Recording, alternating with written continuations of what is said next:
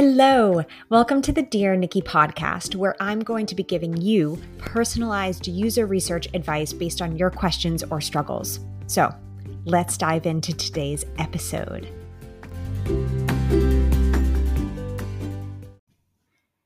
Hello. I'm so excited to be back. I know it's been a little while since I recorded an episode. I was in Dublin for fun. And then I went to Chicago for 4 days for the People Nerds conference. It was amazing. It was so fun. I met the People Nerds team, so the team that I have been working with for the past 4 years, for the first time in person. It was amazing. We had a blast. I must say, I am still recovering from jet lag about a week later. It was a whirlwind of a trip, but so nice to meet the team and be around the team. And honestly, it was nice to get my fix of American things. So I went to every Starbucks on every corner, which I know isn't very exciting for everybody who has a Starbucks near them or doesn't like Starbucks. I know a lot of people don't, but you know, when you've been outside of your I guess home, it doesn't really feel like home, but when you've been outside of your natural space for such a long time, it's nice to come back to some of those familiar things. And a lot of Halloween decorations. That was amazing because there's not that much Halloween going on here in Jersey. My house is completely decked out, and I think it's one of the only ones on the island. But that's okay. I will bring Halloween to Jersey. Anyways, after that update, which might not be very interesting, but hey, I like to share a little bit about personal life and things that are going on. We have a wonderful question, actually, and it's about the B2B space and recruiting participants in the B2B space. And I am super excited to answer this question because the B2B space is something that I love and worked in for a long time, and I know can be quite mysterious. So let's go ahead and listen to the question now. Hi, Nikki. I'm a researcher in the B2B department of my organization currently, and I'm creating the research practice under the B2B umbrella.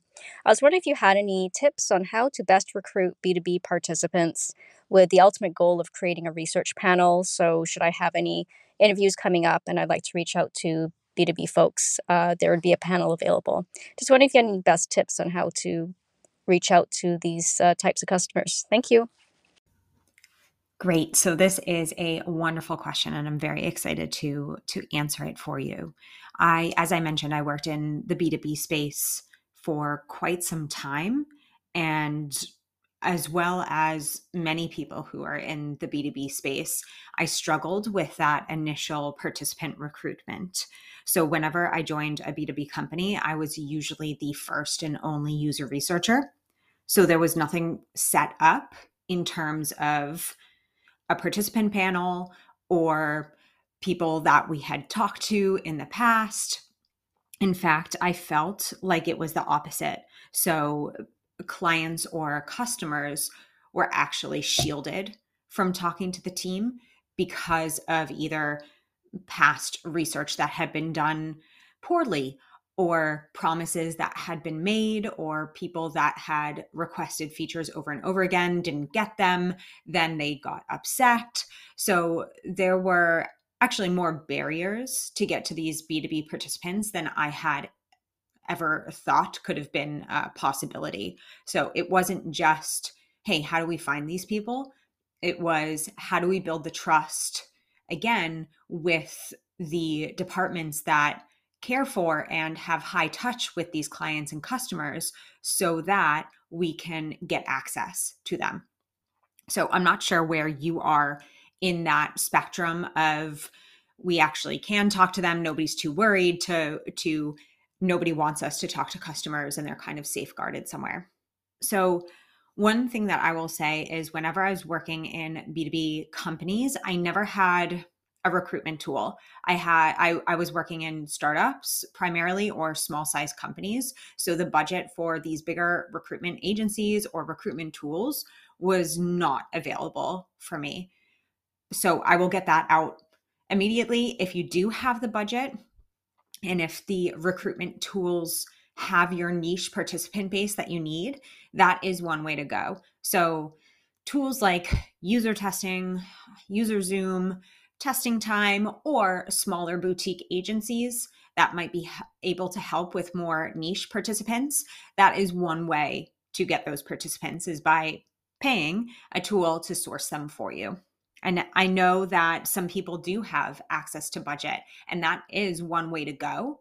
I would say if you are using one of those tools, or if you're interested in using one of those tools, always do a demo, which usually you have to do anyways in order to procure the budget for the tool.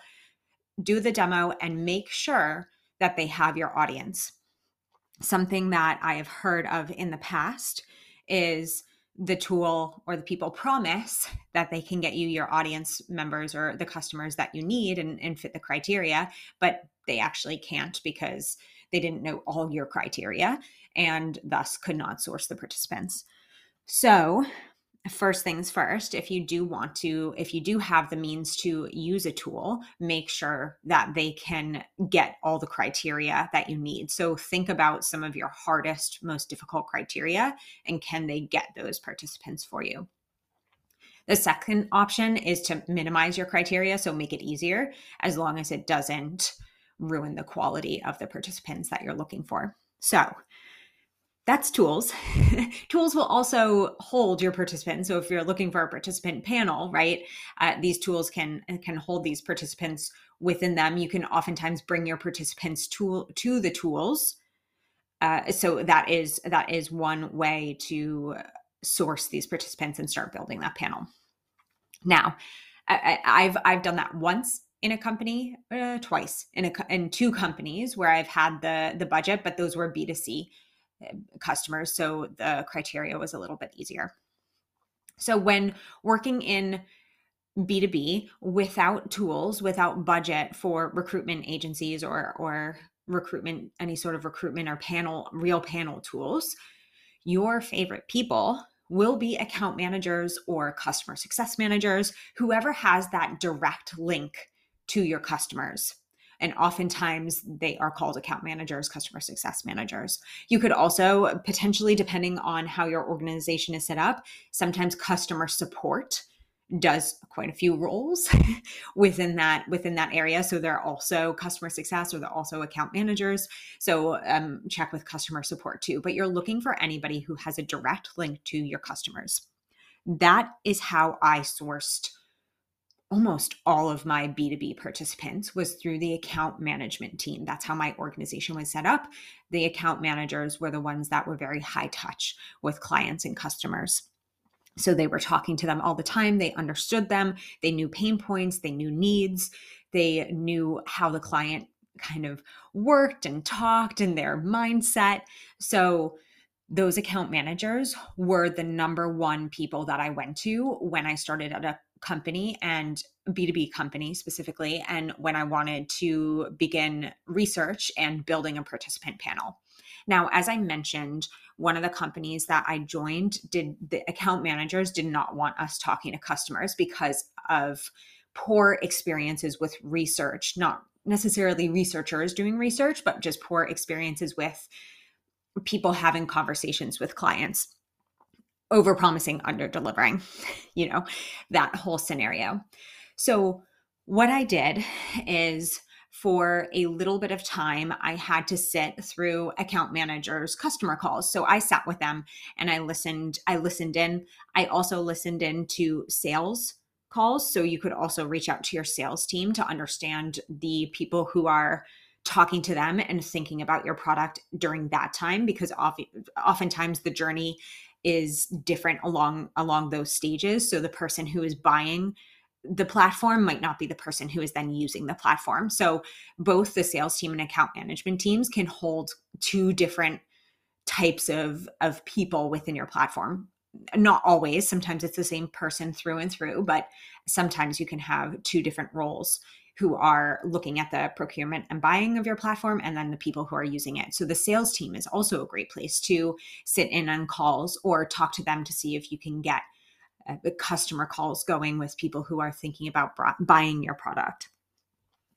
So what I did is I sat through those account management calls. So they would have weeklies or bi-weeklies with clients, depending on the client's needs. And I would sit in, I would listen to them. Eventually I said, hey, is it okay if I ask a few questions at the end of this call? And slowly, and I mean slowly, like this took months because the trust just wasn't there. This took months. But what I did is I made note of the questions and the things that were coming up when the account manager was talking to these clients. And I brought them over to the product team and I said, hey, product team, these are things we need to fix. And this is the evidence behind them. Obviously that took as well some time because I was getting it from a secondary source. I said that with air quotes, just in case that didn't come through. And so what I did though, is I continuously brought these things that I heard from the calls that the account managers were having with clients to the product team. We started fixing things based on the conversations and the things that I was hearing. The account manager saw that. Then I asked, hey, can I ask a few questions at the end to get more information? Right? So more pointed because the conversations they were having, of course, like the client would bring up things that weren't going well or questions that they had so that I could bring those snippets to the team, but they weren't digging in a user research sense because that's not their job. So then I started digging in more on, hey, when this happens, what's going on? What are you trying to do? What are some workarounds that you're using? Why is that not working for you? Why is that working for you? So I started digging in more in terms of their experience so I could bring more rich data back to the product team. And I did that. And then we got better changes because I was able to ask the questions that the account managers weren't asking because that's, again, it's not their job to do so. They are there to build and maintain a successful relationship with clients, whereas for us, we are there to dig deeper and understand experiences. So over time, again, 6 months, I would say this took. And then I had my first customer call generative research session without an account manager. So that was awesome. It just took time. So what you need to do is build the trust with your colleagues first off, right? So build that trust. And then once you have that trust, you can start to reach out to your account managers and say, hey, can I have time with this person for 60 minutes, for 90 minutes, for 30 minutes, whatever it is that you need for your given study. And it really helped as well to, one, show the account managers what kind of work we were going to be doing with the clients. So what kind of questions we were going to be asking or what the setup was like. So what I did with my account managers as well is I put them through usability tests. So I did internal research on some of our features and I showed them what it was like to do a usability test. So what would the client or customer be going through when I'm talking to them in terms of a usability test? I also helped them see what a research, like a one-on-one interview, generative research session would be like. I asked them a load of questions, got them to talk about what they thought the client's experiences were, what they thought the biggest pain points were. So I started with those and I said, those are the two main methodologies that we're going to use. And as I advanced our methodologies to things like concept testing, card sorting, participatory design, journey mapping, mental models, as I increased our toolkit, I always introduced the methodology to the account managers so that they felt comfortable. They knew what the client was going to be a part of and thus could explain it to the customer, right? Another thing that I did is I created templates for the account managers to send out. So if they wanted to be the main point of contact for the research session, so sometimes they wanted to be the ones who are reaching out to customers and asking them if they wanted to be a part of research sessions. I mean, they have a lot on their plate already. So what I did is I created templates, essentially recruitment email templates that I sent to the account managers. So all they had to do when I said, hey, would it be possible for you to reach out to this customer? They just had to take that template and kind of fill in the blanks with, hey, we would love you to talk to us for a usability study. This, that is this, and this. And so it just made it easier when they were doing fill in the blanks. Another thing that I would say that made it easier is I made sure that the incentive matched the role we were recruiting for. What does that mean? So we did a lot of work on with social media managers. I talked to social media managers who were juniors. I talked to seniors or heads of social media at companies. So I always made sure that the incentive was respectful, essentially, for what we were asking from that person. This took some time and research. You can use participant incentive calculators. There are a few. Ethn.io is one of them that I have used in the past, and I know that they have some good data. You can also talk with the account managers and see what they think. So get their ideas and feedback, and you can iterate on these incentives, but you just want to make sure that the incentive matches what you are asking. So if you're doing a 90-minute session, make sure that you're offering enough money so that it makes sense to that person. Because I know that some B2B platforms are dealing with people like doctors. Doctors require a lot of money to give 90 minutes of their time. Same with lawyers. When I did work with lawyers, same thing. But then I was doing work with social media managers, and that's a little bit less that I had to give for an incentive as I did for a doctor. So that is how I recruited and sourced those B2B participants. Other ways to do so, once you kind of have that buy-in, or if you already have that buy-in, I always had a pop-up on our platform. If this is allowed, I know that this isn't allowed with every platform, but a pop-up which allowed people to sign up if they were interested. So I gave a brief description of what it was that they were looking for, or what it was that we were looking for, and what we wanted them to sign up for, and they would pop in their name and email. And so I had them essentially in a list. Something else that you can do that I actually recommend more so than the pop-up is having the pop-up, but having it link to a page that gives detailed information on the participant panel. So what does that mean? Essentially, when you're building a participant panel, you want to create a sense of a community, and like these people are part of a community and giving something, and also getting something in return. So what does that look like? I did several different things when it came to this community and making them feel heard and respected and valued. One was biannual thank yous.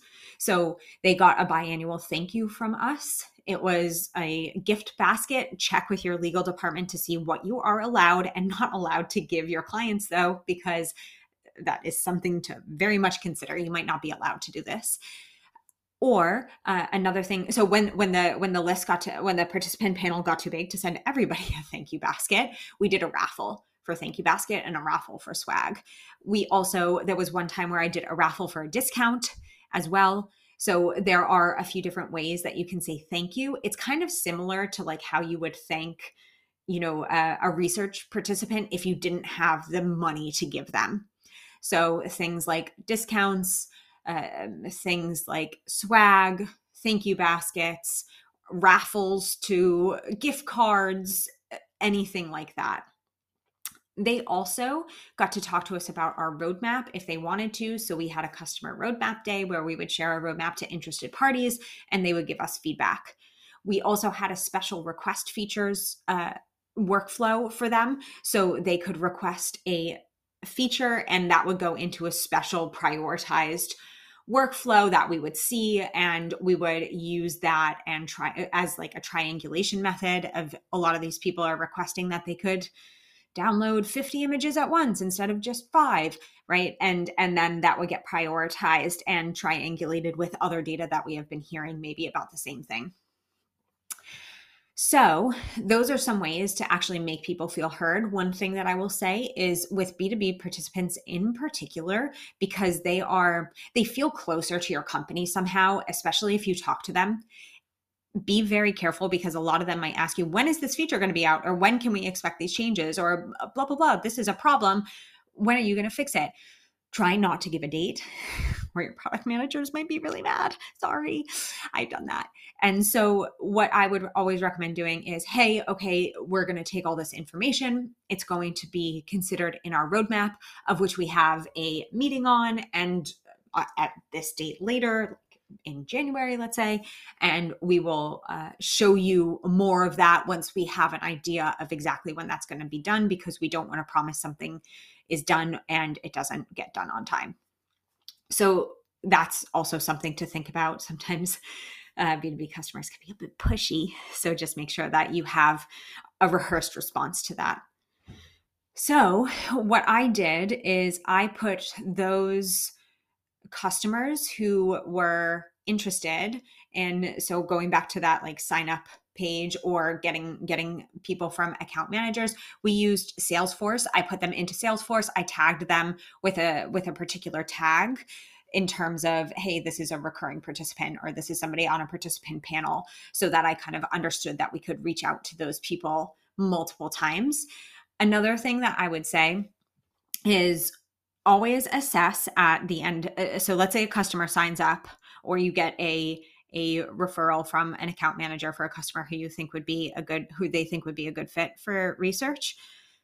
Always at the end, assess whether that person has been a good fit, and then say, if they haven't said yes to recurring research, if they are a good fit, ask them, hey, do you mind being in our participant panel? These are the things that are, you can call it a participant community. I wouldn't call it a panel. I would call it a community. These are the things that you get with that. We would love to also get your regular feedback on the things that are coming out. Another thing that I forgot to mention is I opened up beta testing more early to those participants in the panel. So they got kind of first look at stuff and could be I told them that they could be a driving force behind features and how the experience was. They weren't always, but it gave them a sense of importance and value. So if they are a good participant, ask them to come back again, and if they would be willing to be a part of this community. If they are a bad participant, don't. So at the end, always assess if they were a good participant or not. Sometimes if I'm not sure, I will give that person another chance, because, hey, we all have bad days. But if that person, again, isn't really giving me what I need, so that looks like very short answers, not rich data, they don't seem interested, whatever it might be, I will just take them off that list. The next thing is, if you do talk to a good participant, or even if the participant's just okay, something that I always ask is the snowball question. So who else would you recommend we talk to? Could you send me their email? Could you send me an intro? So what you can do is you kind of snowball off of that person. So who else, either in your company or a colleague that you know in a different company, who might be interested in giving us feedback on this. So that's another way to continue with your participant panel, by asking participants directly for a referral. Sometimes if you have the budget, you can give them like a referral bonus. So, hey, if you refer somebody to our community and they're a good fit, you get a discount. So, but talk to legal and kind of understand your budget and how these things work with that. Essentially, what I then did was I built that participant panel out in Salesforce. So either the account managers who gave me clients, or the people who signed up via our page, or the snowball participants, those all went into that participant panel. And that's where I managed that in Salesforce. I will say, don't reach out too much to people. So if people take part in a study, I blacked them out for a period of 1 month. So they weren't able to be a part of a study for another month, just because I didn't want to give them study fatigue. And I wanted to make sure that I was varying the participants that I was speaking to and not just talking to like one client over and over again. Of course, that time period might depend on the size of your panel. If you have a really huge panel, you might be able to kind of not reach out to people for 3 months or 2 months, depending on how you feel in terms of interactions. But you're always able to iterate. So always keep that in mind. Always ask people for feedback. Hey, how do you find the community? How do you find the cadence of the studies? Do you want more? Do you want less? So you can always iterate on that. But that's how I started sourcing and building that participant panel in the B2B space. It was really challenging and it took some time, but I had a really, really great time doing it. So I hope that those tips and tricks were helpful.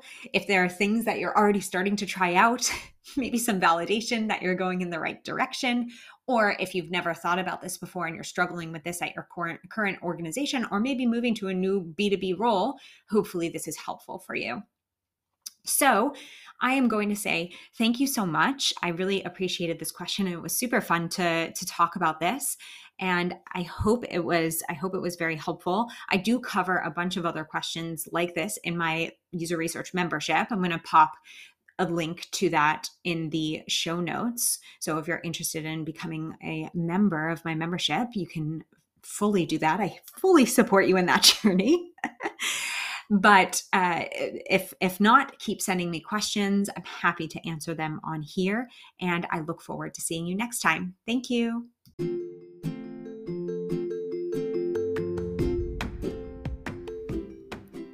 Thanks again for listening. Don't forget to hit subscribe and submit your next question. And I look forward to talking to you all soon. Bye.